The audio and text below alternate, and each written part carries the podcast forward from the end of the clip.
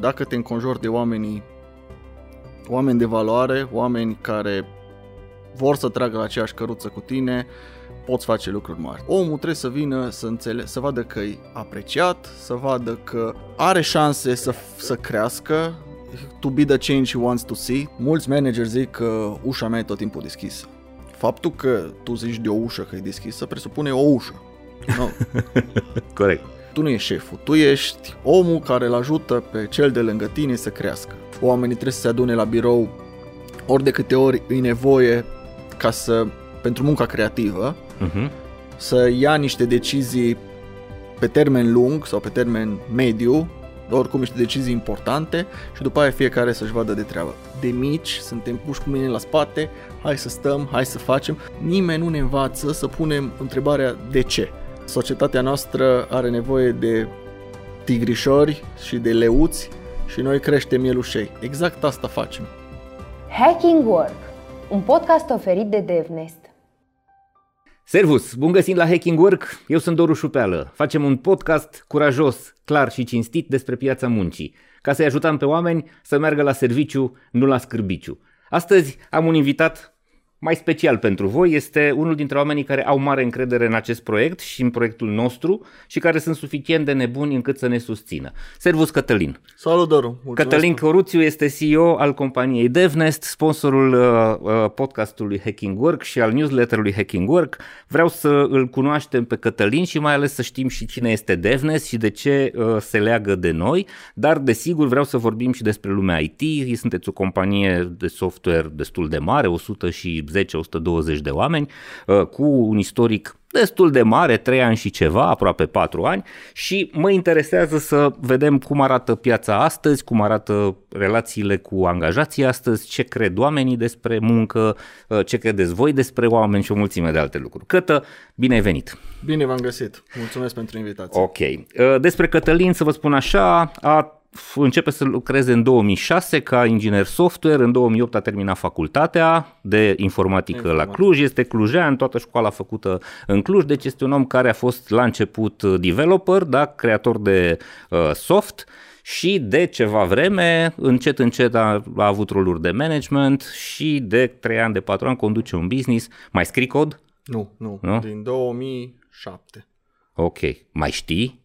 Dacă ar fi să faci astăzi, uh, nu știu, să-ți dea cineva să repar ceva sau să Îl scrii. înțeleg, Ok.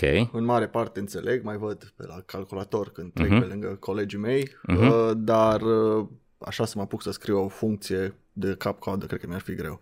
Dar îl înțeleg. Ok, deci atât de repede se schimbă lucrurile în tehnologie și în limbaj încât uh, în perioada asta poți să pierzi sau pur și simplu pierzi uh, abilitățile?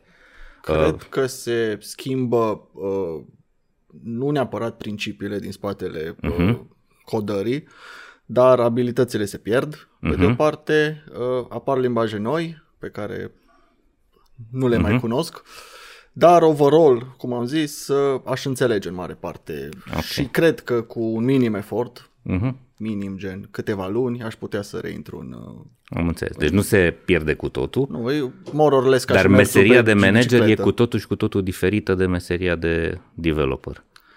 Da, din păcate aia eu cred că nu se învață, aia uh-huh. se fură în foarte mare parte. Meseria Uh, de lider, meseria de de, conducător. lider uh-huh. și cred că parțial, nu știu care e procentul, dar cred uh-huh. că un procent covârșitor te și naști cu el. Cu... Oh, ok, deci tu zici că ai și trebuie să ai și date nat- native. Eu așa cred. Ok. Bun. Cătălin, hai să vorbim întâi despre voi, despre organizația voastră. E o firmă cu istoric destul de scurt, da? trei ani și ceva. Ați început fix înainte de pandemie, adică ați prins un pic de normalitate, după care a venit uh, nebunia asta și totuși ați continuat să creșteți. Ce faceți voi bine de reușit să atrageți în continuare oameni? Pentru că ați pornit cu o echipă mică, nu 20-30 de oameni, nu? Nici atâta și ați ajuns astăzi la 110-120. Da, uh, am pornit în 2000, cum spuneai, în 2019, în 6 mai, nu o să o uh-huh. niciodată. Uh, am pornit cu o echipă de 10 oameni și un proiectel. Uh, asta a fost în, ma- în mai. Pandemia a început prin Februarie, martie Februarie, anul da, viitor. deci deci am deci ați prins prins un 10 luni liniștite, 10 9 luni luni. liniștite, da. Uh, ne-am, a fost chiar la început acolo, am setat calculatoare, a fost, a fost super tare tot, uh, Experiența toată asta de start. experiența Mhm. aia de a porni de la zero. CTO-ul dădea găuri în, uh, în perete ca să punem televizoare, deci a fost o, o, mare, o mare nebunie. Uh, ce facem noi? Uh, noi credem foarte mult în oameni, așa cum ziceai, așa cum ziceai și tu. Noi credem foarte mult că dacă te înconjori de oamenii oameni de valoare, oameni care vor să tragă la aceeași căruță cu tine, poți face lucruri mari. Noi nu ne, ne, nu ne vindem niciodată ca fiind uh, că reinventăm rata, că schimbăm lumea, că schimbăm lumile celor care lucrează alături de noi. Deci cam asta ar fi, Mhm. sau ăsta e targetul nostru, să schimbăm lumile noastre mici și credem că schimbând lumile noastre mici o să reușim să avem un impact În pozitiv. ce fel schimbați lumile astea ale oamenilor? Ce, Exact. ce faceți voi diferit? exact scopul tău uh, cu Mhm. podcastul, uh-huh. să meargă oamenii la serviciu, nu la scârbiciu, motiv Mhm. uh-huh. pentru care uh, am și dorit să colaborăm pe, pe Aha. tema asta. Cred că ne potrivim foarte bine exact la ideea de a schimba rolul jobului în viața unui om. Adică omul trebuie să vină să, înțele- să vadă că e apreciat, să vadă că Are șanse să... are șanse Crească. Să, să crească, to be the change he wants to see, deci asta e foarte uh-huh. important. Adică noi cred că sunt zeci de oameni, în ăștia 15 uh, ani de, de când sunt în IT, la care le-am dat o șansă să intre din alte industrii. Mhm. Mi se pare că cei care intră din alte industrie au văzut alte industrie, IT-ul e o zonă în care toată lumea te, nu știu care e termenul cel mai corect, te pempărește probabil, Da, te răsfață. te să răsfață, zicem. Mhm. te răsfață. A, și sunt oameni care vin din alte industrie unde uh, nu e așa de confortabil Așa, da. și apreciază mai mult asta. Exact, Șansa apreciază asta. foarte mult șansa asta. Uh, am, avut, uh, am avut un coleg care la un moment dat a zis, a venit din presă, cred că, uh-huh. și a zis când uh, am intrat într-o firmă de IT și am văzut că ai lapte, că ai cafea, că ai ceai și laptele de două feluri, o zis, eu aici vreau să mor. Ok, și astea sunt lucrurile de suprafață, minore. Pentru sunt că lucrurile de astea le găsești în toate companiile. Da. Uh, La voi mai e ceva. Ce anume faceți voi diferit? Sau care sunt lucrurile care dau valoare oamenilor? Ce spun colegii tăi? De ce sunt acolo și rămân acolo? Uh, partea, cred că noi, toată lumea zice că suntem o familie, deci uh-huh. toată lumea, sau multe companii marșează pe ideea de familie. Noi cred uh-huh. că o ducem un pas mai departe, noi chiar ne cunoaștem problemele, noi știm, bine, nu toți, chiar la toți, dar pe, uh-huh. uh, noi așa am început și uh, pe cât posibil încercăm să o menținem, să o menținem tot în starea asta de family, de uh, să se păstreze ideea de glumă, da, uh, ideea de ne place să zicem că printre puținele reguli e cea a bunului simț. Deci dacă ținem la o regulă cu adevărat, aia e cea a bunului simț. Restul, procese și proceduri, uh, le mai schimbăm pe parcurs. Um, deja avem și noi o, uh, un size, deci peste 100 de oameni deja îi nevoie de anumite procese. Uh-huh. Noi încercăm să să le punem doar pe cele care sunt absolut necesare, care reușim să facem, care reușesc să le facă oamenilor viața mai bună în, uh-huh. în companie. Acum nu zic că uh, nu avem uh, secretul, nu avem, nu suntem bulletproof în nimic, dar ideea e că ascultăm, încercăm să-i ascultăm pe oameni, încercăm să și cre- uh, vreau să, să vezi că le zic oameni tot timpul, spre deosebire de mulți clienți ai noștri care îi consideră resurse, încă uh-huh. și în mail-uri eu zic uh, my people sau uh-huh. our people. Uh-huh. Când întreabă de resurse, eu tot o schimb cu Uh-huh. persoane și cred că oamenii simt asta. Uh, Ca manager, întotdeauna m-am luptat pentru oamenii mei. Uh, Cred că ceea ce alții nu au făcut pentru mine. Deci cumva am avut parte de-a lungul istoriei de foarte multe contraexemple în, în zona asta și tot timpul îmi ziceam, mă, dacă o să ajung vreodată, eu o să mă lupt pentru oamenii mei. Uh, mulți, îs- managerii se împart în două, mari categorii, după părerea mea. Uh, unii țin foarte mult partea clientului, unii țin foarte mult partea echipei. Niciunul nu-i bun. Deci cred că meseria de manager, de lider, îi cea în care reușești să găsești balansul ăla foarte fin între a... Între ambele ipostaze. Între ambele ipostaze. Și sunt atât de puțin care reușesc să facă chestia asta și asta încerc uh, și cu echipa noastră de management și cu oamenii din board. Exact asta, să, să păstrăm ideea asta de balans între oameni. Responsabilitate Da. și colegialitate, prietenie. Exact. Da, da. Uh-huh. Uite, uh, eu obișnuiesc deseori să fac testul ăsta, mă duc în organizații și scanez repede sala căutând uh, liderul. Uh-huh. Și chiar dacă eu știam cine ești și care e rolul tău, de foarte multe ori am observat exact treaba asta. În, în sală oamenii nu te așează într-o poziție mai specială și nu vorbesc cu tine ca și cum ai fi un șef, un jupân, un conducător. Uh, am fost la multe evenimente ale voastre, am fost împreună în diverse uh, situații și am văzut exact uh, uh, lucrul ăsta, distanță față de putere foarte mică sau deloc, în sensul că mai degrabă managerii voștri sunt uh, servitorii uh-huh. oamenilor și la dispoziția lor, nu uh, tu fă aia, tu fă aia, nu dirijori sau uh, uh, directori și am mai văzut ceva, uh, umor, foarte mult umor, foarte multă libertate și foarte mult uh, curaj. Uh, lucruri care ne ne fac să fim asemănători și cred că uh, am ajuns să colaborăm tocmai pentru că semănăm foarte mult uh, și mai am mai văzut ceva. Uh, party hard, Da. dar și work hard. Adică știți să uh, fiți destul de uh, zbanghi, da, destul de zbanghi în atunci când este de făcut distracție și pe de altă parte când este de făcut treabă e foarte greu să te să vă extrag de acolo sau să zic băi hai să ne oprim sau Da. să ne distrăm. Când e lucru e de lucru și atunci uh, asta Ai avut o strategie în direcția asta sau pur și simplu s-a întâmplat, că așa ați simțit? Um, se zice că de multe ori organizațiile uh, se mulează cumva după, uh, după lider. Acum tu ai zis două chestii. Odată că există o diferență foarte sau o distanță foarte mică între, uh-huh. uh, între management și, și oameni, ceea ce există. Uh-huh. Uh, țin foarte mult la uh, ideea de omul să poată să vină să povestească oricând. Uh, acum, probabil că nu o să răspund pe pe toate canalele, dar dacă vrea să ajungă la mine, pot să ajungă în, uh, Două clicuri. în două clicuri, da. Uh-huh. Mulți manageri zic că ușa mea e tot timpul deschisă. Faptul că tu zici de o ușă că e deschisă presupune o ușă. No. Corect. în cazul nostru, ușa aia nu există. Adică dacă vrea să vină să-mi zică o chestie, dacă are o idee, dacă vrea să implementeze ceva, uh, cu tot dragul și, și să acolo. Din păcate, pandemia a făcut ca să nu mai cunosc chiar pe toți. Deci până, până pe la 60 de oameni, când uh, Uh-huh.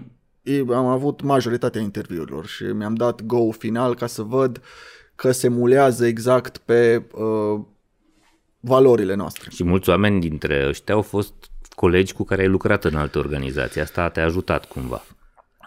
Da, asta a fost cumva, uh, deci primii, uh, primii câțiva, uh-huh. uh, poate până la 20, au fost tot oameni cu care am mai lucrat în diverse uh-huh. organizații. Și cumva am făcut cash out la, ze- la ani în care am construit niște relații. Uh-huh. Am fost întrebat că cum te urmează oamenii. Păi, în condițiile în care tu dai o perioadă X de timp și oamenii văd că ești trup și suflet pentru ei, cumva uh, tind să te urmeze și să, uh, și să tragem la aceeași căruță. Um, și asta încerc în continuare cu toți, uh, că acum avem un board. Sună foarte uh, Pompos, da? pompos.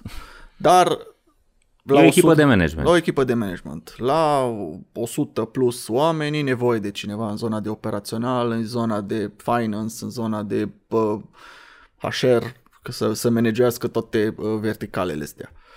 Dar toți oamenii pe care i-am ales și care de fapt nu au fost aleși, ori, ori s-au ales ei din, uh, sunt oameni care duc mai departe ideea asta mea de uh, family și de a ține și a face lucrurile împreună și a le face bine. Deci asta e foarte important să nu trebuie să fie musai stres, dar lucru pe care îl facem trebuie să-l facem bine.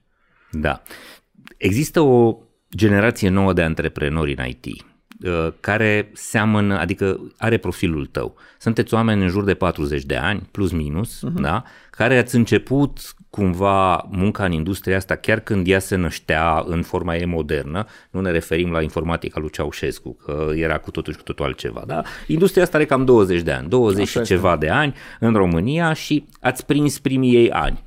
Ați trăit câțiva ani, mulți, puțini, în organizațiile mari. Ați văzut ce e bine și ce nu-i bine acolo, ați înțeles modele de business și oportunități și diferențe și ați decis să construiți business-uri noi, făcându-le altfel. Ce crezi că diferențiază generația ta și firmele de modelul vostru? Sunt foarte multe, cel puțin în Cluj sunt firme de, de la 50 de oameni la 150 de oameni care sunt uh, tot așa tinere, au 3, 4, 5 ani, cu lider uh, de profilul tău uh, și care au succes. Adică reușesc să vină cu o ofertă succes nu doar în business, că asta e, să zicem că e mai ușor pentru că este cerere foarte mare, dar succes în relația cu oamenii. Asta mă interesează. Cum reușiți să atrageți oameni? Care este, ce vă face diferiți de, să zicem, firmele mai bătrâne, mai, uh, mai mari? Uh-huh. Um, ca să încep, uh, uh-huh. Da, cum ai zis, partic- eram în uh, angajați, cred că mai, mai toți cei care suntem, uh, care conducem firme uh, în Cluj sau în uh-huh. țară, uh, în corporații de 20-30 de ani. Dacă mă uit acum 15 ani, când m-am angajat eu, managementul nu se făcea în, managementul nu se făcea în, în România. România. Deci uh-huh. majoritatea firmelor erau niște extensii ale unor firme mai mari, firme mamă pe undeva prin managementul pur se făcea dincolo. Cei de aici erau în proporție covârșitoare, niște pioni, puneam, bă, du-te, stai acolo și ai grijă de oamenii ăștia. Dar ei nu luau nicio decizie. Pentru că, dacă stăm să ne uităm, nici nu aveau de unde să învețe, pentru că nu se învață uh, management în IT, nu se face în facultate, uh, nici nu aveau de unde să învețe. Pe de altă parte, mă uitam în Olanda, în UK, vedeam oameni de 60, 65 de ani, mă uitam așa la el, ziceam, ăsta e bunul. Și când îl vedeam că deschide gura și că omul ăla chiar are experiență uh-huh. și am de învățat de la el, era, era game changer. Și acum cred că asta s-a schimbat. Cei care eram în perioada respectivă învățăcei, uh-huh. am reușit să creștem alături de managerii grei din alte țări, uh-huh. am luat cât pe cât am putut, e nu toți, că au ajuns, din păcate sunt și acum foarte mulți manageri care nu au învățat nimic. Care nu au învățat nimic și au același stil ceaușist și, și comunist în care el e șeful. Uh-huh. Nu, tu nu ești șeful, tu ești omul care îl ajută pe cel de lângă tine să crească. Deci tu faci altceva, eu le și zic, eu nu sunt șeful vostru. Eu uh-huh. sunt, eu pur și simplu fac altceva, uh, dar tot în aceeași direcție vrem să tragem. Deci cred că asta facem uh, noi diferit. Noi am avut niște modele, am care am învățat și care am reușit să le internalizăm, uh, am învățat, uh-huh. care nu uh, puteți uita, cum zice. Da, da, da, Dumnezeu cu milă. Dumnezeu da, cu milă. se vede treaba asta, se vede treaba asta. Dincolo de asta, uh, există și companiile mai uh, vechi care aparțin unor antreprenori uh, locali. Așa este. Și uh, eu văd diferențe foarte mari și aici între voi și uh, ele. Odată că modelul lor de business este unul mult mai rudimentar, pentru că volumul este mai mare și istoria este mai mare, adică modul în care și-au obișnuit clienții să lucreze se păstrează. Pe de altă parte, ă, stilul de management, stilul de leadership diferă. Distanța față de oameni a lor este mult mai mare față de distanța pe care o puneți voi în, în relația cu, ă, cu oamenii. Ce anume v-a dus la apropierea asta foarte uh, accentuată? Eu au avut uh, un mare avantaj. Au fost de la începutul industriei. Că exact mulți oameni s-au îmbogățit după Revoluție pentru că puteai vinde blugi, vindeai brichete, da. vinde... așa a fost și în IT. Exact uh-huh. așa a fost și în IT. Atunci puteai să crești o companie de la 0 la 100, 200, 500 de oameni fără să faci mare brânză. Fără să uh-huh. faci mare brânză. Trebuia să fii un pic mai răsărit decât probabil, nu știu, sau să ai oportunitatea pe care nu au avut-o toți. Uh-huh. Noi ăștia la alți care au trebuit să facem după Marele Boom, în momentul în care deja uh, lupta pe piață e acerbă, atât uh-huh. pe, uh, pe oameni cât și pe proiecte, proiecte uh-huh. o trebuie să facem ceva diferit, să le dăm ceva oamenilor, fie unii sunt care caută să facă proiecte meaningful, pe care nu le poți face probabil în companii huge, că nu poți să faci un R&D. Deci uh-huh. la noi dacă cineva vine cu o idee, hai să facem ceva, să verificăm o anumită chestie, noi una, două putem face, pentru că nu e chestie de doi clici, cum ziceai tu, nu, nu, nu e un chain of command pe care trebuie să-l urmăm. Ok. Uh, apropo de asta, țin minte că am lucrat uh, la o companie mare din București în care două luni a fost nevoie ca să-mi schimbe scaunul. Adică eu m-am angajat și stăteam pe un scaun fără spătar și tot ziceam, bă băieți, pe mine mă doare spatele, adică mai semnăm, mai facem, mai... Și n-am, eu am plecat din firmă și încă n-am avut scaun. N-am avut scaun pe care să stau. da, ok. Uh, se vede diferența, se simte diferența. Da. Uh, ce voiam să te întreb? Voi sunteți în outsourcing. Da. Uh, dar diferența, există diferențe mari și între modelul vostru de outsourcing și modelul tradițional. Care sunt diferențe? Pentru că e foarte posibil ca oamenii să nu înțeleagă, uh-huh. să nu vadă aceste elemente de rafinament. Știi, există, eu vorbesc și eu în cursurile mele, există outsourcing-ul ăla brut, închiriat oameni cu ora și treaba lor ce vrea să facă clientul cu ei și există outsourcing-ul în care chiar dacă prestezi niște servicii pentru alții, îți asumi o complexitate mai mare a sarcinilor și ai un impact un pic, nu un pic, semnificativ mai mare în produsul final. Explică-ne diferența asta. Da, așa cum ai zis, Tudorule, uh, outsourcing-ul, poate nu știu dacă uh, cei care se uită la noi știu ce outsourcing. outsourcing. Servicii pentru alții, da, adică Servicii unul nu-și angajează oameni, ci dă o parte din munca pe care o are de făcut, o vinde, către, o, o externalizează către o altă organizație. Cam asta exact. este. Uh-huh. Um, diferențele sunt că noi încercăm și reușim în mare parte uh, să facem un parteneriat cu clientul nostru. Deci noi asta vrem să mergem un pas mai departe decât să-ți dau, uite, ia omul ăsta, fă ce vrei cu el, mie plătește în factura. Da? Noi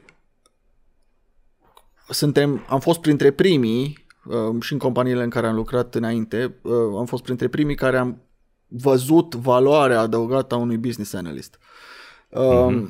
Erau puține companii acum 5, 6, 7 ani care voia, voiau să crească business analyst. No, business analystul respectiv e acel plug pe care îl pui în echipa clientului ca să poți să ia toată informația de la el, să o aducă spre echipă și să fie un proxy product owner pentru, pentru, echipa, uh, pentru echipa unde se outsourcează. Oamenii ăștia, genul ăsta de oameni, uh, project, un project manager bun, un solution architect bun, un uh, business analyst, ăștia fac diferența. O uh-huh. echipă o echipă poate fi schimbată dacă, uh, dar knowledge-ul ăla, uh, business knowledge-ul ăla e foarte greu de, de replicat. Și Cred că sweet spotul nostru este că în majoritatea proiectelor pe care le avem cu clienții noștri, noi avem câte un business analyst care îi acolo, înțelege business-ul și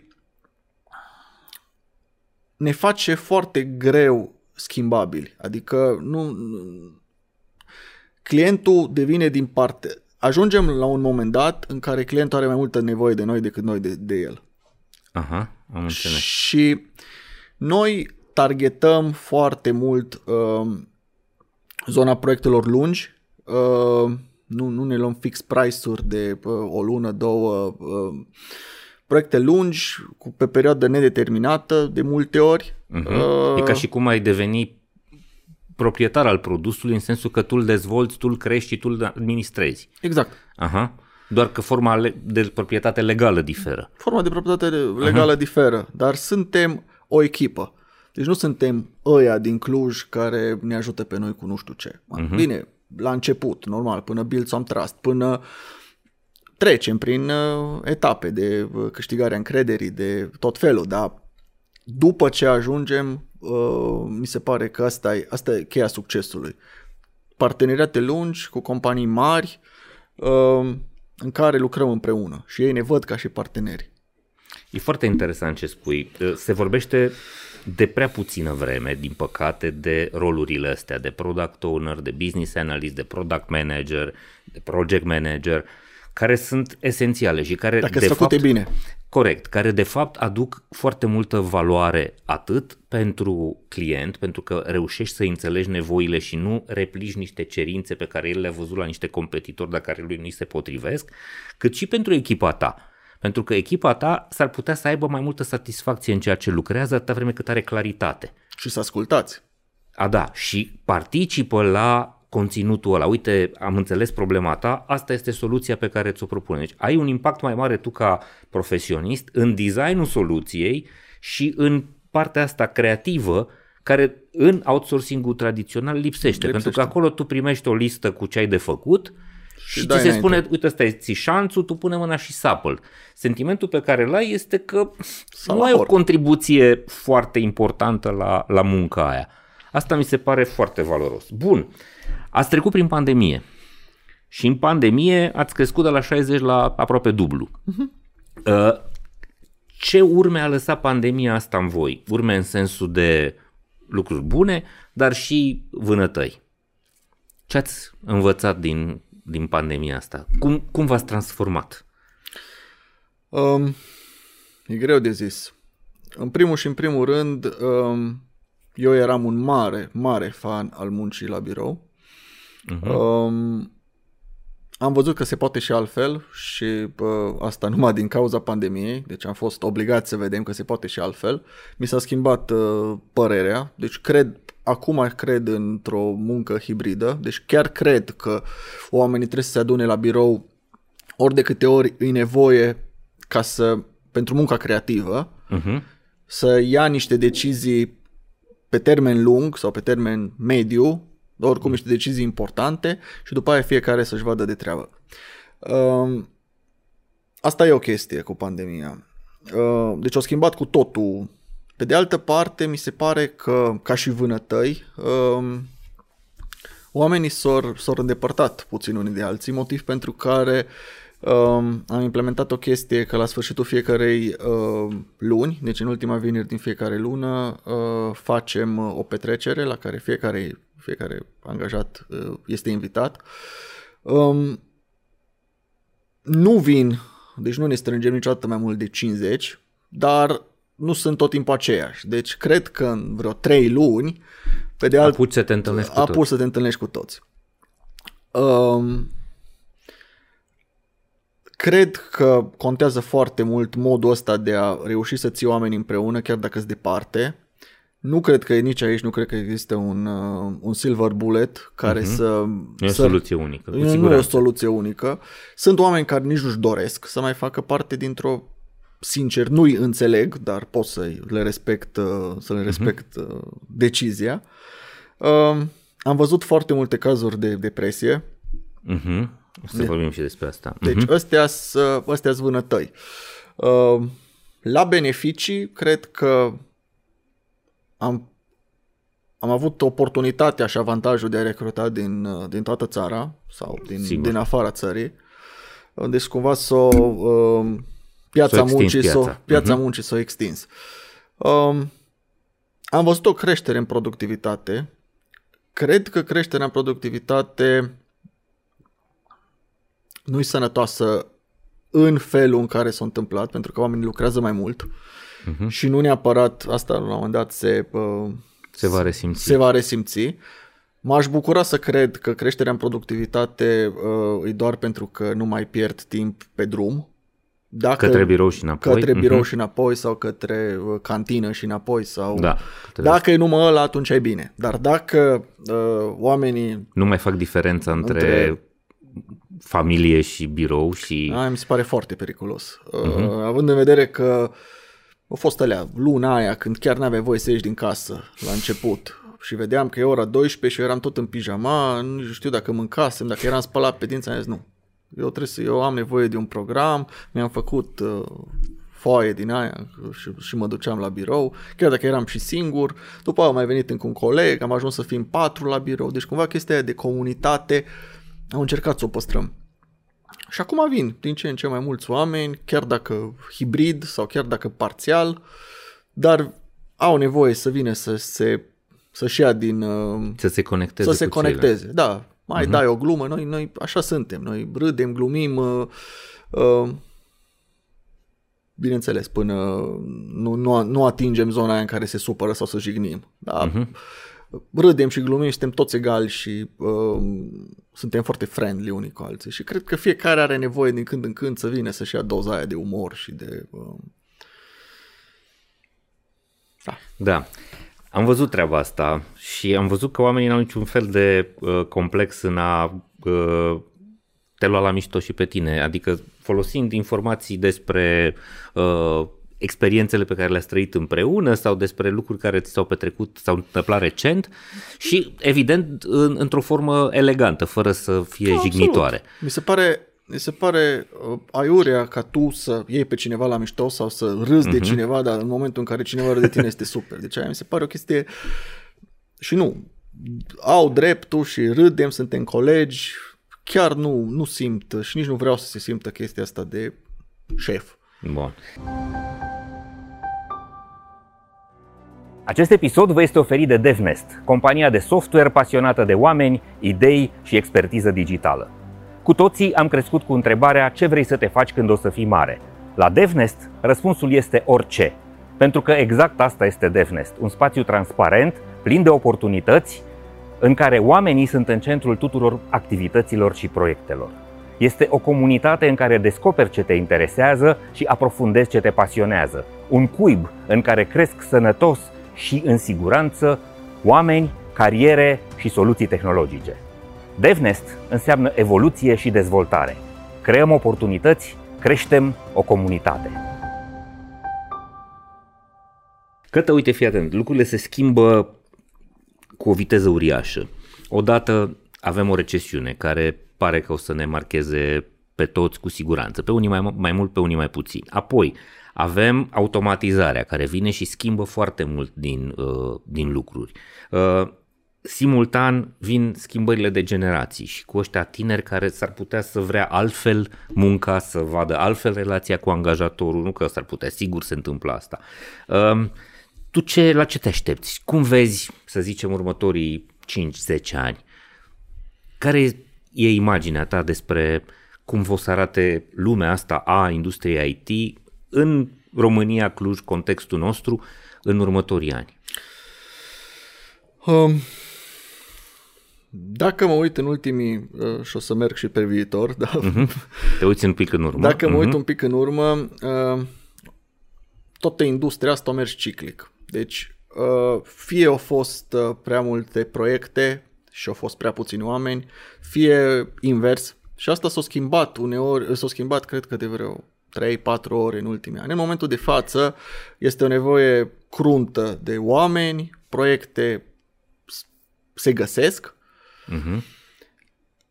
Riscul la toată, la toată chestia asta e că ajung în industrie oameni care probabil nu-și merită locul sau nu sunt destul de bine pregătiți. Uh, rectific zona că nu-și merită locul doar prin prisma faptului că nu sunt destul de bine pregătiți. Uh-huh. Nu odată am auzit că, bă, mă duc în IT că acolo banii. Dar bun, da. dar ce te recomandă pe tine sau ce ai făcut? Păi da, am făcut un training. Păi bun, ai făcut un training, dar hai să aprofundăm un pic. Um, știind că nevoia e atât de mare de oameni, uh, ei au niște pretenții colosale, care uh-huh. în viitor eu consider că nu o să mai poată fi uh, susținute de către industria IT din Cluj. Nu, nu vreau să mă avânt să zic uh, industria IT din toată țara, eu o cunosc destul de bine pe asta din, din Cluj. Și atunci cred că se va cerne un pic uh, uh, și vor rămâne oamenii care vor, vor putea cere, doar oamenii care pot să și ofere. Um, e, o chestie, e o chestie foarte riscantă și asta le zic de foarte multe ori în, în discuțiile financiare, să încerci să tragi mai mult decât e valoarea ta pe piață. Pentru că piața se schimbă. Și dacă tu nu, dacă tu nu există o valoare intrinsecă pentru ceea ce tu ceri, uh-huh. la un moment dat poți să piși foarte de sus. Dacă, da. Pentru... Și te obișnuiești cu un anume stil de da. viață, cu un anume volum de da. cheltuieli. Da. Eu nu vreau să... să se întâmple asta, uh-huh. dar mi se pare datoria mea să, să, le, spui să le spun chestia asta. Da, adică nu cred că e natural ca după un curs de o lună să ai pretenții de mii de euro. Ceea ce se întâmplă acum. În momentul în care au pretenția și li se dă, automat uh-huh. o să mai aibă alții pretenția, noi devenim necompetitivi pe piață, pe piața globală, internațională, pe piața da. internațională și atunci o să zică mă, hai să vedem și alte variante. Na, poate nu sunt așa bun ca românii, poate nu sunt așa, dar deja prețurile sunt prea mari. Acum uh-huh. mai mhm. avem, cred că mai avem o perioadă, mai avem un mare noroc. Sau Ucraina. Ucraina și, da, ucrainienii, mulți dintre ei nu pot lucra acum, uh-huh. fie pe front, fie n-au internet, fie da, Așa. sunt condiții grele pentru ei și... Rușii, pe de altă parte, care erau, uh, nu sunt cei mai buni uh, IT-ști, nu sunt cei mai buni specialiști IT, dar erau mulți. Uh-huh. Uh, multe companii... Piața cumva a fost abandonată, să da, zicem. piața a fost uh-huh. abandonată, deci cumva încă e o zonă bună, dar dacă nu ne...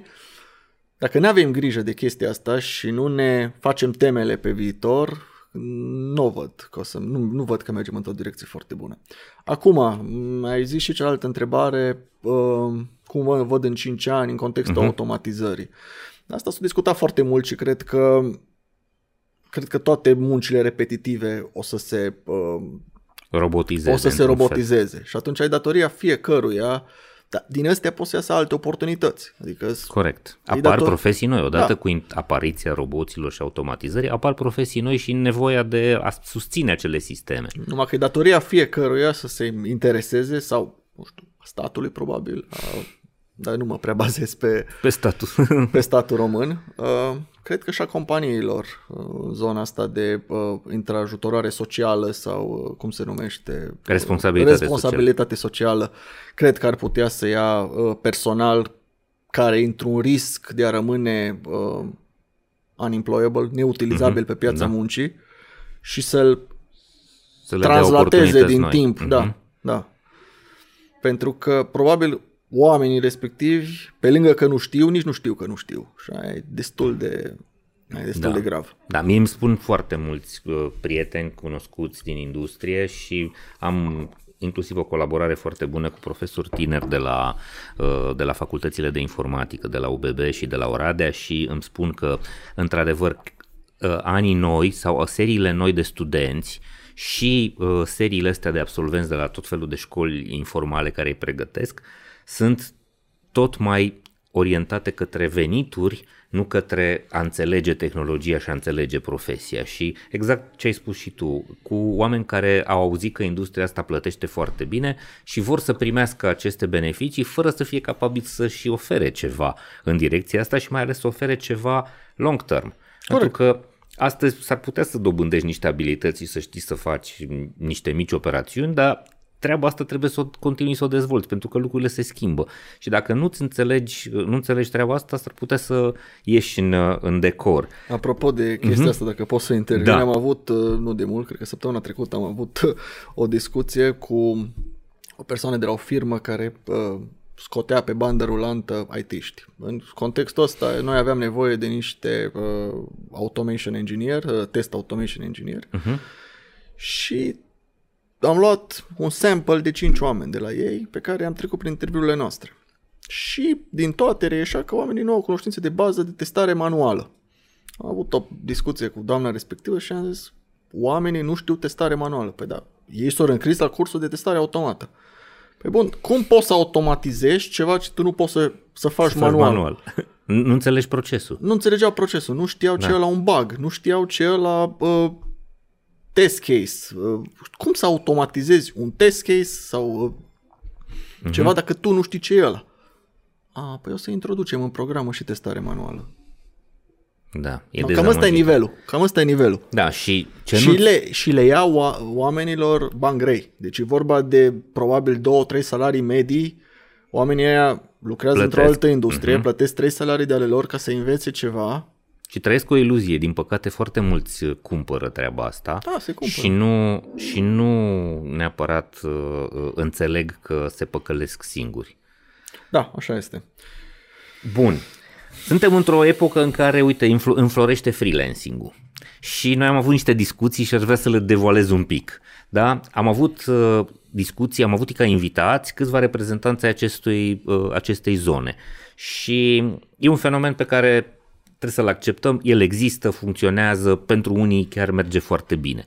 Pe de altă parte, există anumite uh, grupări sau grupuri și uh, știm bine la cine ne referim, cine uh, s-a uitat la episoadele noastre știe uh, și știu și eu pentru că acel episod pe care l-am făcut cu uh, uh, Cătălin, uh, cu, cu Cristi Dascălu de la Libertatea în IT a fost cel la care spre deosebire de toate celelalte episoade, am primit cele mai multe critici și cele mai multe comentarii uh, negative.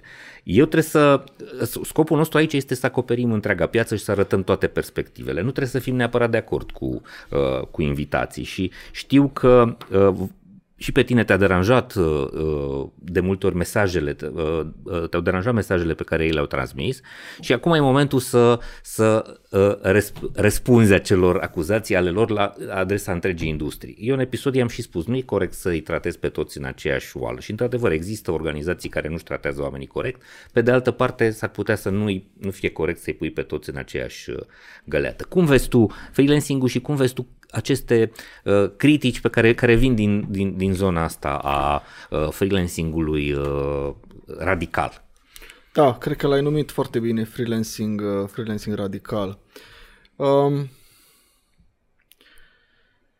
ei, cei care uh, se, s-au specializat în a crește freelanceri, um, sau așa se marketează ei ca uh-huh. uh, fiind o fabrică de freelanceri adevărați, um, aduc la cunoștința tinerilor talente sau mai puțin tinerilor talente cum companiile mari sau companiile în general îi fură pe, uh-huh. pe oameni, cum că uh, rate-urile uh, tot am văzut tot felul de exemple, rate-uri de sute de dolari pe care se... Uh, rate înseamnă tariful orar. Sau da, rate înseamnă tarif uh-huh. orar, ceea ce o firmă de outsourcing facturează către un client, către un client uh-huh. extern și cât de puțin ajunge în mâna programatorului de rând.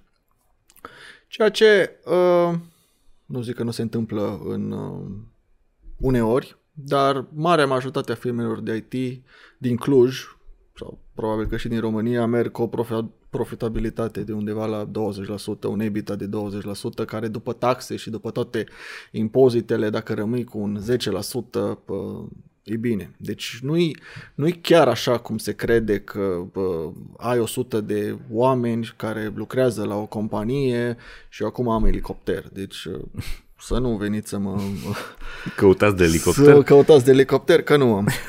uh, ai un sub second hand. Am un sub second hand, așa este. Așa am, am, am și eu. okay. Și o să rămân cu subul second hand până când... Uh, probabil că o să trec pe ceva electric. Bun, deci ideea e că nu se expun toate, nu se expun corect uh, ce se întâmplă într-o, uh, ce se întâmplă într-o firmă de IT. O firmă de IT are, nevo- are o grămadă de costuri. Are o grămadă, costul, de a, de a, uh, costul cu sediu, costul cu electricitatea, cu toate, uh, așa, costul de a aduce proiecte. Multe companii au costul sales, comercial, sigur. costul comercial. Uh-huh. Au uh, persoanele TESA, deci ai nevoie uh-huh. de un HR. Ai ne- deci toate astea reprezintă niște costuri. Salariile uh, poți să le dai din ce îți rămâne după ce ai plătit toate, toate costurile astea și ideal ar fi ca la sfârșit să-ți rămână și, să-ți rămână și o profitabilitate. Bun. Uitându-ne la băieții care uh, denigrează, mi se pare că asta se întâmplă, denigrează toate firmele de IT, uh-huh. că eu când văd câte un filmuleț din ăla, mă simt ca un stăpân de sclavi, care mi se pare diametral opus ceea ce Față de ceea ce e realitate, da. față de ceea ce e în realitate. Asta e o parte. Uh, și a doua parte e zona de rate-uri pe care uh, ei le promovează. Acum nu zic că nu există situații în care pe o tehnologie de nișă sau pe un om super, super bun pentru o perioadă super scurtă de timp, pentru că clientul respectiv are o nevoie acută de exact skill-ul ăla în exact momentul ăla, Uh-huh. nu zic că nu se poate să ajungem la rate-urile pe care ei le promovează, Deci sunt excepții. dar sunt excepții și din păcate ele sunt promovate ca fiind uh, Regulă. norma. Da? Mhm. Uh, cunosc programatori, cred că de cea mai mare clasă din Cluj, care îmi spun, bă, nu ne putem apropia de rate-uri de 100 plus constant. Da, deci nu, nu există. Există rate de 100 de euro plus pe oră, mă refer aici, uh, probabil. Excepțional. Probabil Mhm. Pe anumite proiecte. 8 Ocazional. ore. Da, 8 ore sau. Bun. Cred că chestia cu freelancing-ul e și o chestie de flavor. Deci nu zic că freelancing-ul nu e o, nu e o chestie bună. Uh, pentru că îți dă cumva oportunitatea de a lucra pentru orice client, oriunde în Sigur. lume. Da?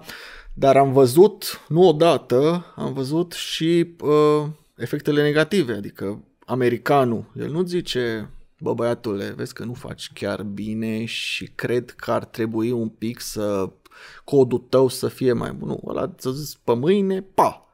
Tu dacă ai o rată, tu dacă ai uh, Da, da, niște plăți de făcut. și niște ai un plăți plan de făcut, Financiar. deci am avut cazuri, uh, cazuri reale în care au venit, bă, nu mai am bani să-mi plătesc rata, hai dăm ceva de lucru, că Da.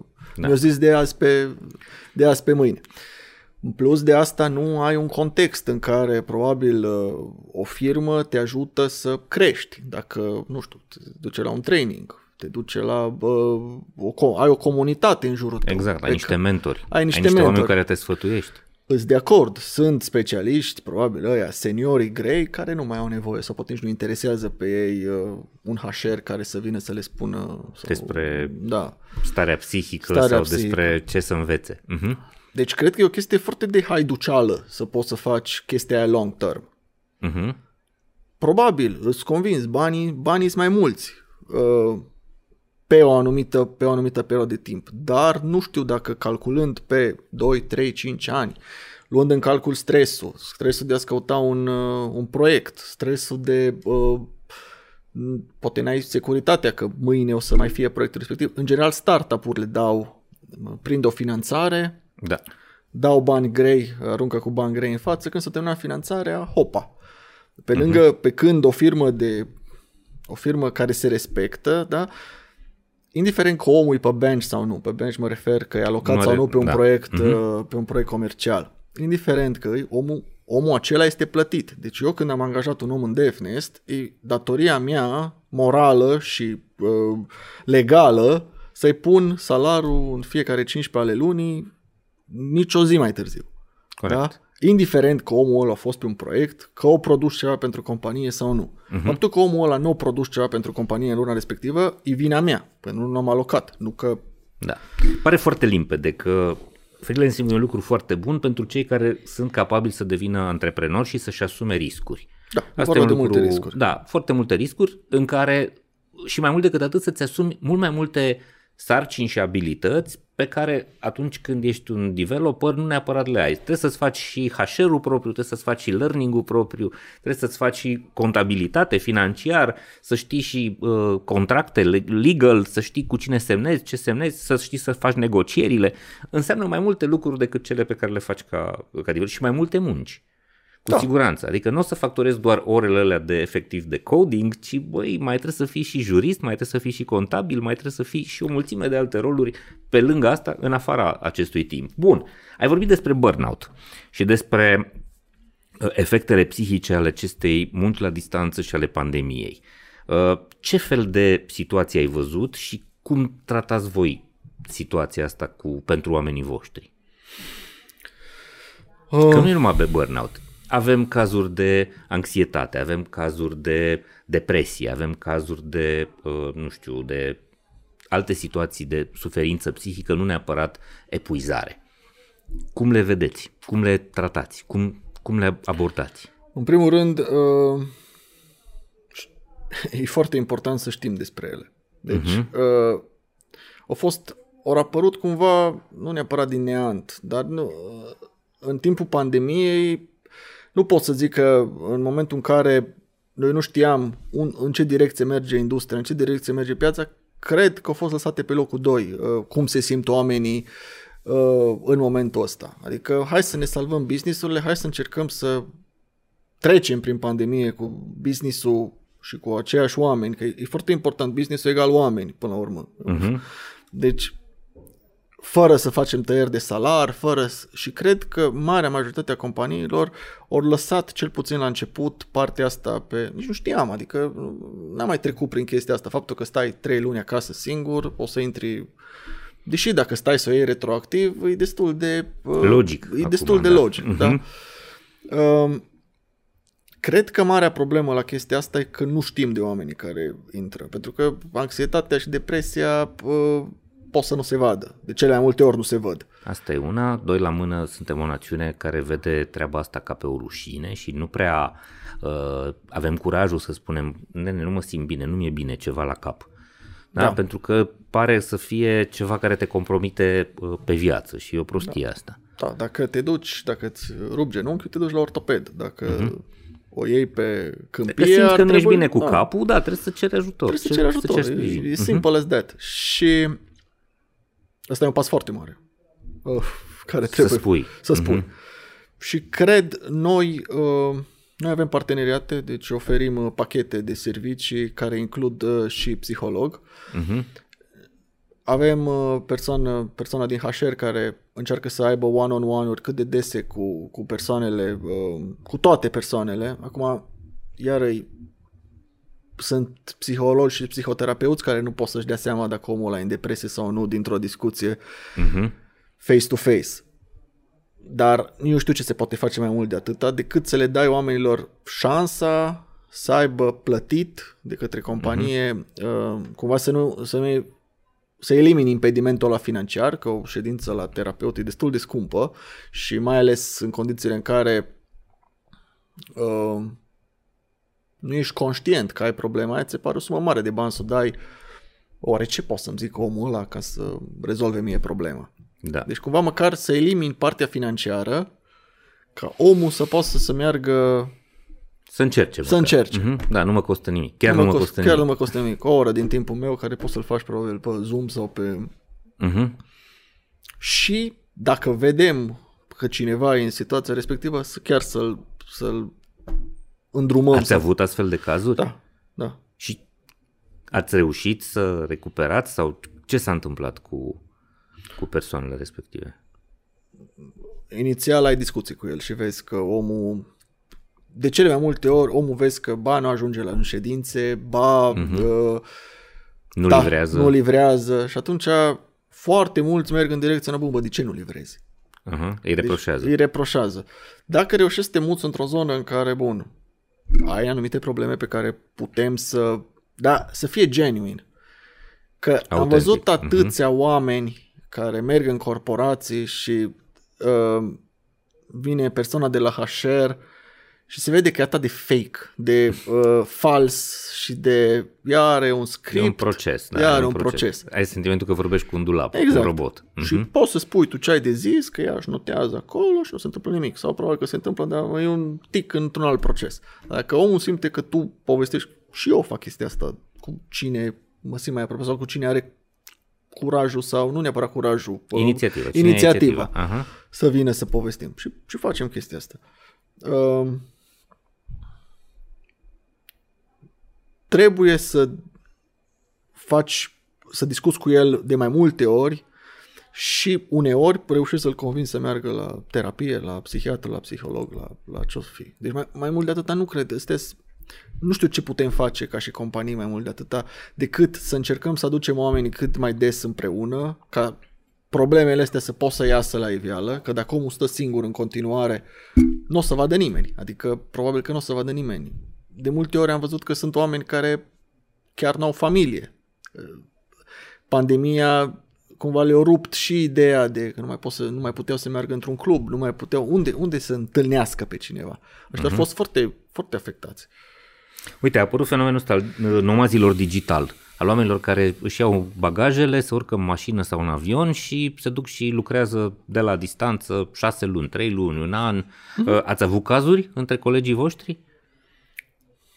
Am avut cazuri uh, în care au plecat în, în Dubai, s-au lucrat câteva luni. Au uh-huh. mai fost câteva cazuri în care uh, s-au și luat, uh, s-au pus pe nu știu, corulotă, s-au dus și au lucrat de, de undeva. Deci, au fost cazuri și total uh, pentru ele, adică mi se pare super, super tare să faci chestia Dacă asta. poți. Dacă, Dacă poți. nu, ai leg- nu ești legat de o grădiniță, o școală, cam da. asta este cam în asta general e, piedica. Cam asta e piedica, dar cei care n-au copii și la început de drum sau sincer spun, să fi avut oportunitatea asta când eram eu tânăr și banii pe care iau o, copii, nu copii, tinerii. Tinerii, de, da, după o vreme deja aveți copii. Tinerii de astăzi, da. cred că nu mă vedeam mama mult timp, adică eram tot prin... Uh-huh.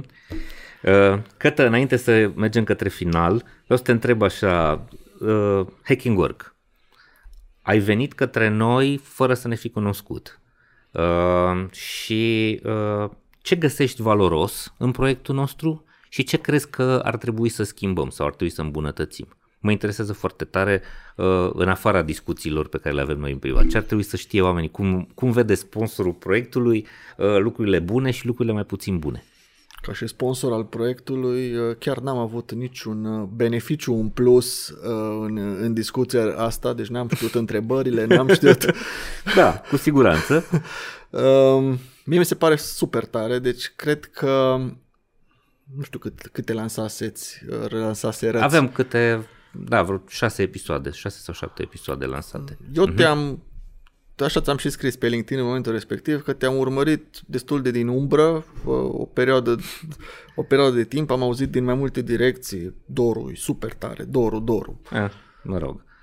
Mai plătesc și eu oameni. Asta e adevărul, presă. da, păi erau oameni, da, păreau plătiți. și am zis să-i scriu la Doru, să vedem cum putem colabora. Nu asta a fost ideea, uh-huh. neapărat uh, sponsor la... Cum putem colabora, că mi se pare că ideile noastre cumva converg spre aceeași... Uh, și mi-a plăcut foarte mult ideea asta de serviciu versus cârbiciu, care, pe care voi o promovați și... Uh, din punctul ăsta de vedere, mi se pare că ați adus oameni uh, super valoroși, uh, îmi place să cred că mă număr printre ei, deși nu am pretențiile respective, dar um, chiar au fost oameni super valoroși de la care cel mai probabil mare majoritatea oamenilor au avut mult în învățat. Uh, am văzut idei diferite, nu cu toate de acord, nici nu ăsta e scopul. Ideea Sigur. e să vedem cât mai multe exact. cât mai multe exemple. Dar fiecare mi se pare că a adus ceva la masă și chiar dacă și un anti-exemplu. Adică uh-huh. și anti-exemplu ăla tot, tot te ajută. Sigur. Adică, uh, nu pot să zic că am uh, chestii pe care le-aș recomanda să le faceți altfel. Uh, recomandarea a fost la momentul respectiv că unele probabil sunt prea lungi, dar uh-huh. ați rezolvat problema cu sparcurile. Uh-huh. Da, sunt anumite persoane cu care nu poți să rezolvi sau nu poți să ai o discuție în 10-15 minute, cum era Bob, care a fost înaintea mea. Da, am plănuit să facem un interviu de 50 de minute și ne-a ieșit o oră jumate, da? da. Se poate întâmpla când ne dăm drumul, nu o să tăiem discuția da, asta. Da, nu are niciun sens. Și atunci, chiar dacă probabil unele sunt lungi și nu, uh-huh. nu le urmărește oricine uh, de la cap la coadă, dar probabil că dacă chiar interesează discuția respectivă, o să se mai uite sau o să mai revină sau o să-l asculte în căști sau... Ok, mulțumesc mult. Uh, te-am rugat să aduci o carte. Un lucru, o carte din care ai învățat ceva și din care crezi că oamenii care se uită la noi ar putea să învețe. Da, uh, sunt multe cărți uh, care îmi plac. Asta e, uh, asta e una dintre cele mai simple. Uh, The Missing Piece. Uh-huh. Dacă ne uităm, nu știu unde se Uite în camera asta. Hai în camera asta. Ah, deci, ok. Uh, așa, așa, așa, așa. E o carte despre o pietricică, o, o piesă, deci toată îi doar atât. E o carte care se citește în 15 minute. Aha. Uh, dar mi se pare că avantajul ei cel mai mare e că îți dă de gândit uh, zile în șir. De ce? Uite, deci uh, e vorba despre bucățica asta Uh-huh. care își caută perechea, care vrea să fie uh, o persoană... Să se integreze. Să, să, să se Aha. integreze, da? Și uh, după aceea se întâlnește cu, uh, uh, cu cerculețul respectiv, care cerculețul zice, hai cu mine. Da? Ei bine, nu pot să vin cu tine că eu sunt o pietricică triunghiulară care nu mă pot rostogoli. După aia își mai găsește pe cineva pietricica pe- care are exact locul ei în cercul respectiv și se integrează și ajung bine și fericiți până pietricica începe să crească și nu mai are loc. Uh-huh. Uh, și tot așa, tot așa, până când vine cineva și zice hai rostogolește cu mine, dar nu pot să mă rostogolesc și o ajută. După ce o ajută, se rostogolește, o doare pentru că colțurile rostogolindu-se dor. Uh-huh. După aia colțurile încep să se uh, Șlefuiască. să se șlefuiască și devine și ea mai rotundă.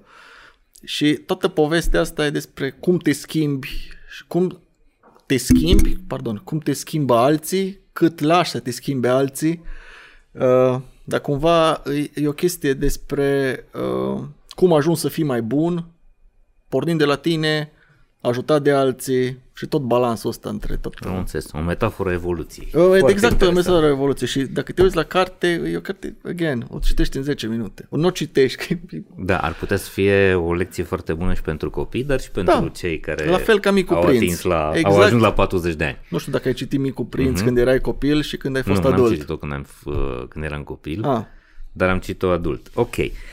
O temă inedită, ceva despre care crezi că se vorbește mult prea puțin, dar care are importanță și ar trebui să ne stea în ochi mai mult. hmm. Cred că uh, valoarea reală a unui, a unui manager se, se, se discută se discută foarte mult, dar efectiv zona aia importantă uh, de a crește oameni și de a... Uh, problema e că nu se face nimic. Uh, nu, nu se face nimic în, uh, în școli pe chestia asta, deci totul rămâne, totul rămâne la nivel teoretic. Uh-huh. Și nu există uh, nu există locuri în care poți să faci o facultate, o, o chestie de leadership, dar să, să participi cu oameni care chiar au făcut uh, una mai puțin, uh, mai puțin uh, întâlnirile tale de la, de la Breb și Da, de da, la... da. Noi încercăm să facem asta și, și eu am simțit uh, zona asta că este o, o carență uriașă în sistemul nostru de educație.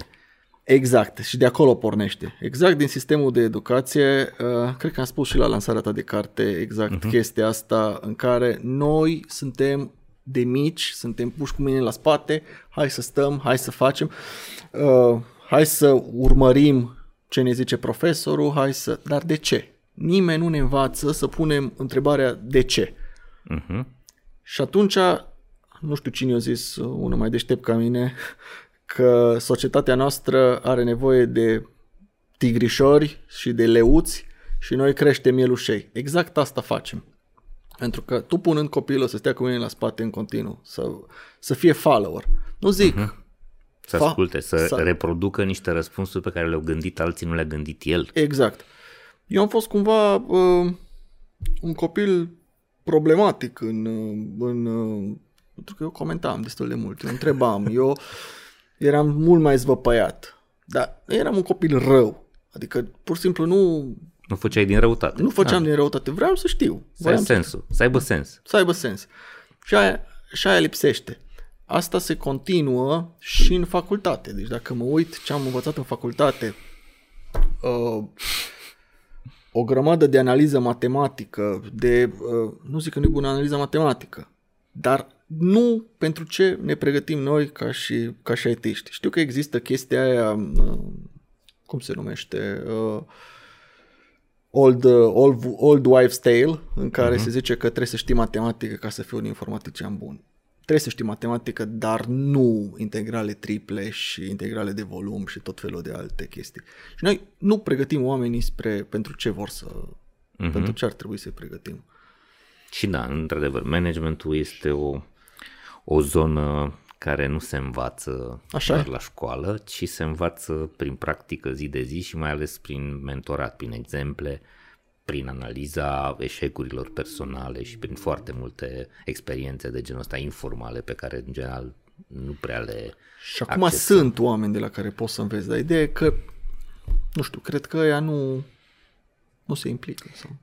Nu știu, poate să fie, pot să fie diverse situații. Ok, uh, ne-am putea duce într-o discuție foarte amplă despre leadership și nu vreau asta să, să facem asta. O persoană care te inspiră.